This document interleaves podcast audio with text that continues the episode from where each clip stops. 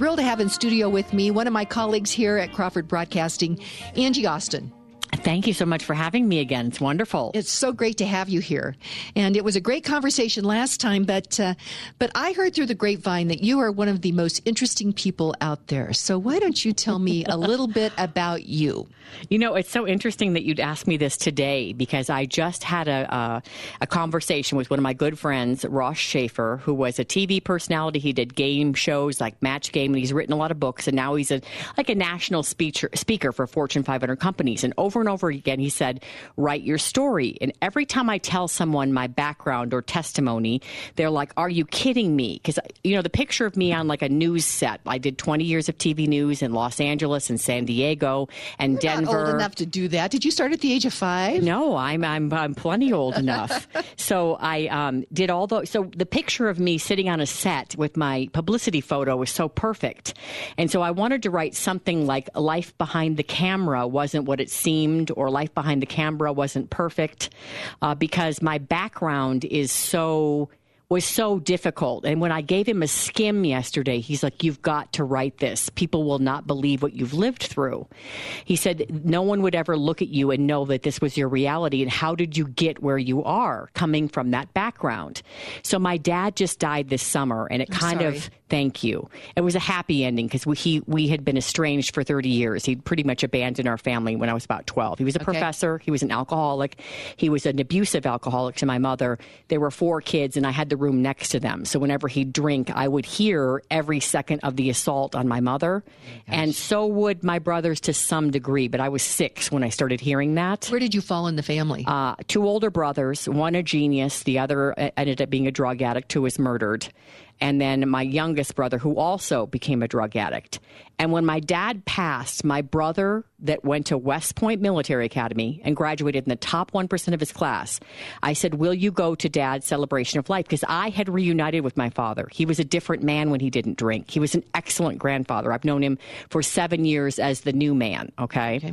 So my brother wrote to me and said, I understand you forgive him, but it's I can't forgive that he basically is responsible for the death of two of our brothers. That allowing drugs into our home when we were kids and listening to mom be abused when I was a child is too much for me to forgive. He said, I don't think about it much, and I respect that you were able to forgive, but I never got there. So, no, I will not come to his funeral. so, but backing up, two of your brothers both passed on. They, two of them? He says that the second one is basically dead because he's in a homeless shelter. He was a meth addict and he's a shell of who he could have been. Got it, got it. Because he started, he was allowed, marijuana was allowed in the home and he started when he was six. Okay. And so we don't believe he ever became the person he could have had he not been introduced to drugs at such a young age because for him, it did then escalate. What do you do? Your brain isn't ready. And my dad had tremendous guilt over that. Okay. And I think that's part of the reason that he abandoned our family after the divorce. He just couldn't deal with the shambles of what he'd left behind. Oh my gosh, Angie. So, yeah. Okay, uh, so your your older brother said, "Good for you, but I can't do it." Correct. And so you go to your your father's memorial service. It's coming up in a year, but I had to write his obituary and I had to honor my brother that didn't forgive him. And I asked my stepmom if I could write in there that um, he had was open about his struggles with alcohol. And I'm proud that later in his life he became the man that my children could admire as a grandfather. And she said yes, that I could write that because I didn't want to just gloss over that, you know, from 12, you know, for th- 35 years he was absent from my life basically. wow, wow. What about your mom? Uh, my mom has basically been taken care of by me for the majority of her life, which has been another complicating issue because we lived in low income housing. She worked in a factory. She hadn't graduated from college. So, how did I then go on to put myself through college, living in low income housing, working seven days a week all through high school and college? I worked at Boulder Community Hospital uh, as a cleaning girl. I'd clean the morgue, I'd clean the emergency room. Every night, I'd work four hours, and every weekend, I would work 16 hours. So, I'd work between 36 and 40 hours and graduated with honors um, and did that seven years and uh, worked up to, you know, not cleaning the morgue anymore. I did the instrument trays for the operating room and made pretty decent money and saved and paid for my college and lived in low income housing with my mom. And then my first job was at NBC in Los Angeles. And so within six months, Kim, I went from low income housing to making over $100,000 a year in the union in, at NBC in Los Angeles. And within a few years, bought an oceanfront penthouse and a Porsche, but realized those weren't the things that were going to make me happy. However, that is a pretty amazing story that you go from low income housing to a beach, beachfront property. And Angie, one of the things that I just so totally love about America is the American idea that that is possible. Yes. That now we're talking about financial success, but uh, you know I think that it really is the whole person, heart, soul, mind, and body. Absolutely. So you can have all the trappings, and and good, great for you. Yep. And um, because you have all the, those trappings, doesn't mean that you can't have the other things in order as well. But sometimes it doesn't happen. So you said you were here, but maybe everything else wasn't in order yet. What did what happened on your journey? I um, had stayed in foster care at one point in my life, and I lived with an uh, abusive aunt at one point in my life. She had taken me to church. The foster family took me to church. So I was saved when I was uh, 12. And so I feel that coming back to my faith in my late 20s and early 30s that's where I really felt called. There was an accident that happened on the freeway in uh, California, and I really truly believe that the Lord, you know, came knocking for me and had a moment where it was very clear to me that I was supposed to return to the church. You know, that's an interesting thing that you would mention. Um, actually, within the next few probably within the next three weeks, I will have finished reading the complete Bible.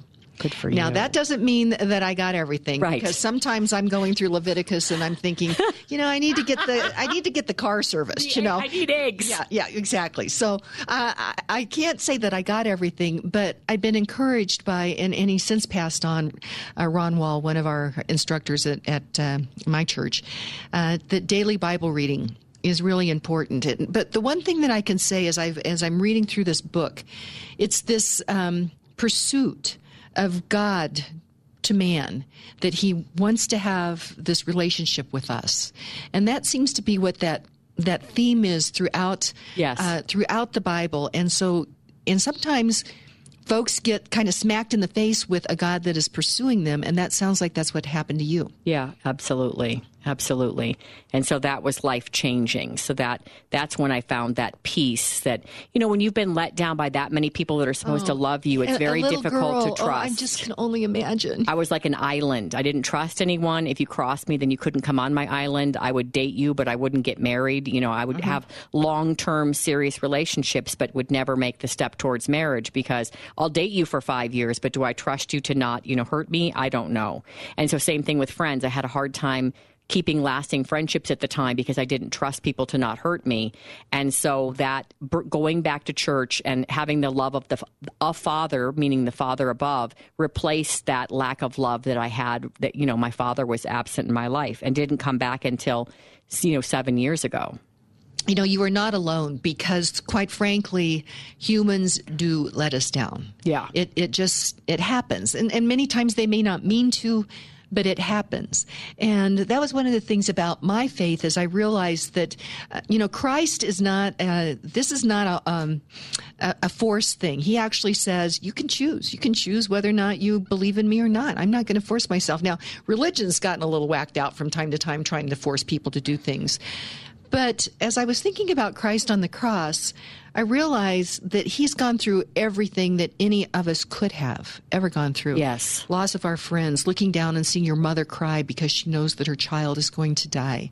Um, people uh, lying about you, no clothes, no possessions. He did it all. And so knowing that, that this God uh, of creation has pursued us and sent his son to the cross to overcome this so that we can overcome death so that we could have a relationship, all of a sudden, and I, I don't want to um, gloss over the challenges that people have, but with your story, all of the sudden that you realize that there is somebody that you can always depend on. And Yes. that is empowering. and will never let you down and that you're worthy and can give you that because there were so many incidents that I can pick from my childhood that could have really crushed me, you know, being labeled and being embarrassed by where I lived, not having family support, basically raising myself from 12 on that um, and my friend actually asked me um, yesterday when we talked about, you know, how to get the book started um, what what is it? How did you get out? And i believe my faith is ultimately the reason that going to live with that abusive aunt even though it was a horrible experience i'll forever be grateful that she took me to church. And i do believe that that the lord had a plan for me. And oddly enough my name's angela. My father named me after his grandmother angel because he too had a difficult childhood of course. And his grandmother raised him from about the age you know 12 13 and he named me after grandmother angel. And angel means messenger of god and here i ended up being a christian radio host and you know a tv personality and so that really fits in with i guess maybe god's plan for my life that you know there was a plan for me Well, definitely. I just got chills when you said that.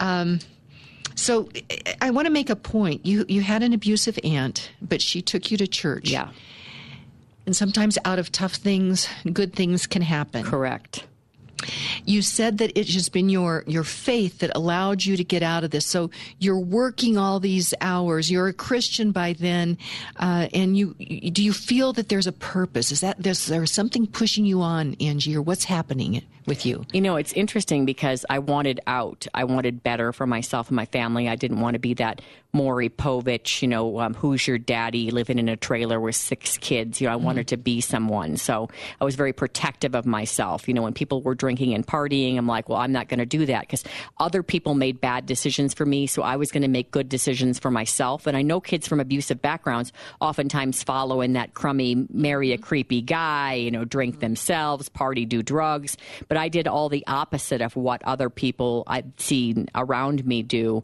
um, except for the one brother that graduated in the top 1% of his class at West Point Military Academy, who's an engineer who's brilliant. He was a role model for me. So I think that was important for someone.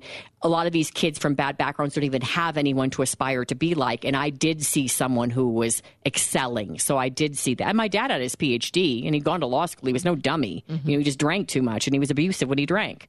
So I think it's important to have someone to aspire to be like. And then was I pushed on? You know, I'm going to have to explore that more. I don't know what it was. My aunt that I was very close to, who became a surrogate mom, she said my drive, because my mom wasn't driven, she said my drive came from their side of the family, that they all had come from difficult backgrounds. They all had, you know, excellent educations and, you know, had gone on from nothing to become something. And she said it was in my genes.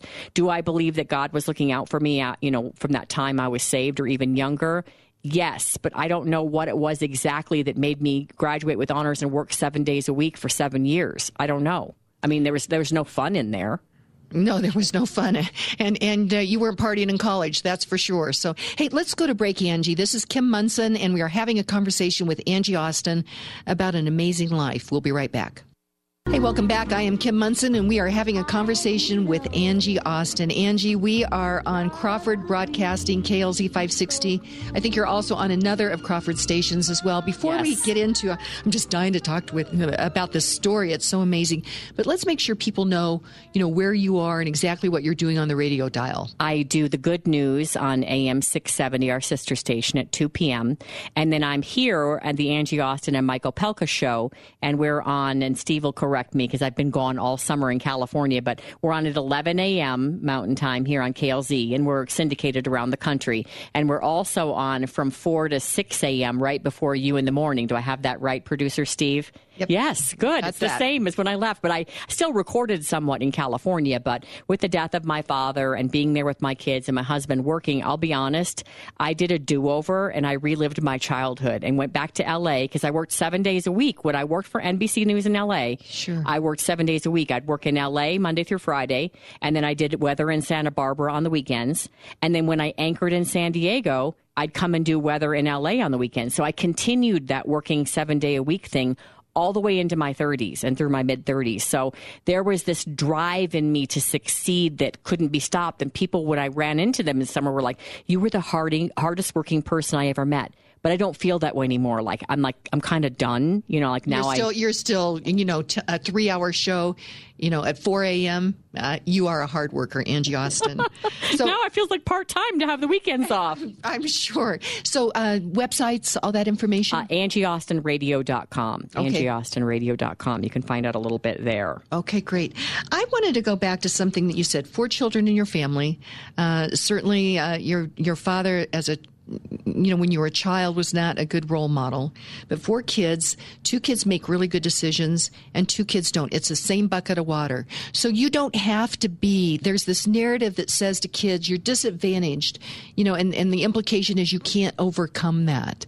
But you did overcome that. And I think that's a message that I want to make sure people understand is, is, is you're not necessarily a product of how you were raised. You're a product of the choices that you make. I do think that we started, I started way behind the starting line. And so other kids were at the starting line and I was a mile behind them and I had to catch up to them and pass them if I wanted to reach the trophy in life, if I wanted to reach the goals that I wanted. And there's plenty of trophies and medals. So, you know, I may have been equal to them at the finish line, but I definitely started behind many of my colleagues and many of my friends in life with very few advantages, if any, really. Well, and some sometimes people with advantages run in place. That's true. That's true. and, uh, you know, I really think that we have a responsibility, each of us, to strive for excellence and to do and be the very best that we can be. And uh, so, uh, anything else you want to tell us about that? Because I'm interested in your summer vacation as well. Um, yeah, I think that, um, you know, having all of those years where I was estranged, you know, from my father and then him calling out of the blue and saying, uh, you know, I. I'd like to, I, you know, he called this seven years ago, and in my dad's typical narcissistic fashion, he wasn't coming to Colorado to visit or meet my children that he'd never met or my husband that he'd never met.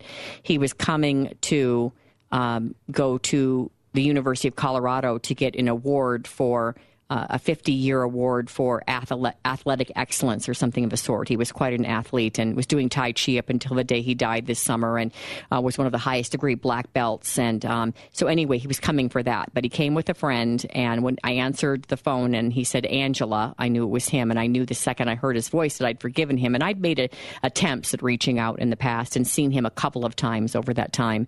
But he didn't know any of my children and had never met my husband. And we'd been married, you know, good, you know, not quite 10 10 years by then.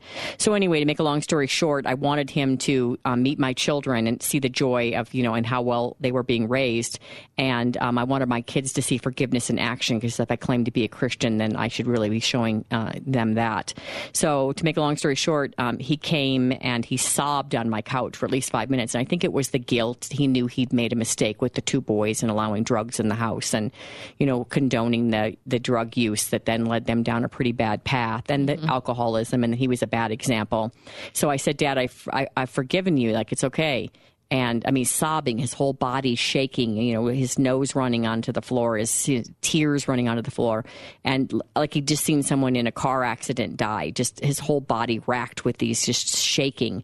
And he had a friend there who was uh, a Christian who'd been friends with him for 40 years because he had like surrogate student friends who became like children. And this was his only Christian friend, interestingly enough, that had brought him. And he told Keith, his friend, that he wanted to pray and that's you know when the tears started and when i said i'd forgiven him he said i know i can tell and i th- just think that release of all of the guilt that mm-hmm. he had and knowing that he got me back and i was the only one really that mm-hmm. of the four kids that he ever had a relationship with again but um, after we took a family vacation um, we did um, a family camp with him, and he the, taught the kids Tai Chi, and we had meals together, and he helped me with childcare, and he watched the kids swim. I interviewed him on my show, and I said, and what I wanted was him to see the beauty of these children because he'd really lost out on, on the childhood of his own children. And I said, Dad, what do you think of family camp? And he started sobbing, and he said, those moments with those grandbabies were the most beautiful moments of my life. And that's what I wanted for him to see the joy of like children and experience that. And he called every Sunday until the day he died. And my husband even said, because he's like, why? After everything he put you through and he hasn't been there for you and he abandoned you, like, why? Why are you going to like let him meet the kids? Why is he coming here? He said, you know, I have to tell you, um, uh, he proved me wrong. Not many people take that second chance and run with it, and he really did. He became an honorable man, and he really did what he promised he would. Wow. so anything is possible. Yeah, I'm not saying if you forgive someone, they can become your friend. I told my brother I didn't plan on him becoming my friend. Yeah. But we took a trip to Nashville last fall and we learned to line dance together and we had such a blast and bought cowboy boots. And he was such a goofball. He bought an electric cowboy hat that lit up in the dark. And they're like, look, everyone, Willie Nelson is here because he looks like Willie Nelson. And it was just a gas to be with him. But I didn't plan on being his friend. It just happened that way. But, but you don't have to forgive someone and become their friend. Just put your toe in the water and see how it goes. And there is a difference between uh, for, forgiveness and relationship. Correct. But forgiveness and is the first step towards relationship. Correct. But sometimes you can forgive somebody and you may not want to spend a whole lot of time with them. Exactly. What that means, I think forgiveness is really for you, me, the person, so that 100% so that agree you're with not you. dragging that burden around. Uh, and that's what I told my brother. And he's like, I just can't forgive. you because I don't talk about it much, but um, I just can't. He he truly. I mean, the hit the words that he wrote to me were so powerful when we talked about Dad's passing, and the things that he recounted that he remembered were so vivid to him. And you know, being a twelve-year-old and listening to my mom be assaulted and beaten, and him shaking and hiding, and the, how he blamed my dad for the death of our brothers. And again, the one's in a homeless shelter; he's not dead, but dead to my brother. I mean, he hasn't had anything to do with him, you know, in years. It's too I think he feels he's being loyal to my mom by not forgiving, but I told my mom after dad died, I'm like, Mom, everyone that's ever harmed you is dead now. It's time to forgive. Mm-hmm. and how's that going for her? Better. Okay. Because Sometimes she's really carried that she's really carried that backpack of unforgiveness, all those mm-hmm. rocks around her whole life, and it really has decreased the joy in her life. And you know, Angie, we're going to, I don't think we're going to get into everything that I wanted to chat with you about, but that is joy. And I'm going to just ask you a quick question. You know, many times in America today, people say you deserve to be happy. And there, I hear that, and I know people are really well meaning when they say that. But first of all, I'm not sure I believe that we deserve anything. And second I of all, I do think that the Lord allows us to claim our joy, even in the midst of pain. you- But go but- ahead. But there's, but I think there's a difference between happy and joy.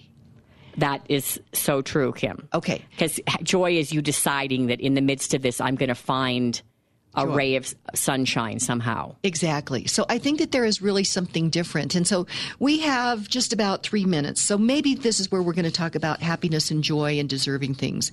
You have worked hard and you now have a Porsche and a penthouse. And My husband maybe get rid of that, but anyway, yes, I yes I had I couldn't even buy the penthouse back. I went to L.A. and it's over two million dollars now, so I don't even think I could buy it back now. Well, you you couldn't get all your kids in that Porsche That's now. true. so- That's true. But you'd you'd arrived. Yes, yes. But something, something still. So what what happened? I think it was faith that I didn't. N- nothing can fill the hole in your heart. The Porsche. It's not a Porsche uh, shaped hole. It's not an oceanfront condo shaped hole. It's not a boyfriend or husband or child shaped hole or father shaped hole. That only Jesus can truly fill that hole in your heart and give you that sense of peace that does surpass all understanding.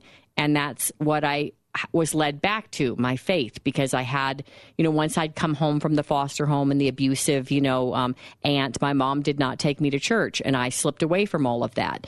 Um, did I still have a sense of morality and right and wrong? Yes, I believe so.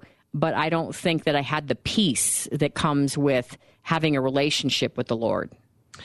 And we're just about out of time. And uh, you know, I've I've through all these years, what are we to do as Christians? Is it that we're to serve? Is it that we're to give everything away? You know, what what are what is it that we're supposed to do? And I think I I think I finally got it. What? And that is we t- are to love him because he loved us first. And when we do that, it it provides no matter what's going on in your life, you can live a joyful life wherever you are. Doesn't mean you don't have challenges, but it can give you joy. What do you think? I think that relationship that you're on the right track there, but then how do you daily, like you mentioned, daily uh, Bible reading? Is it journaling every day? Is it quiet time? Like we have to make the time or there seem, there's a di- distance in the relationship, just like there would be with a person if you ignore them. Exactly, exactly. Angie Austin, we are out of time, but again, again what is your website so people can find you? AngieAustinRadio.com, and you can email me there as well. And thank you so much for having me on. You're so smart. Oh, you are too. What a powerful, what a powerful story. Thank you so much for sharing that.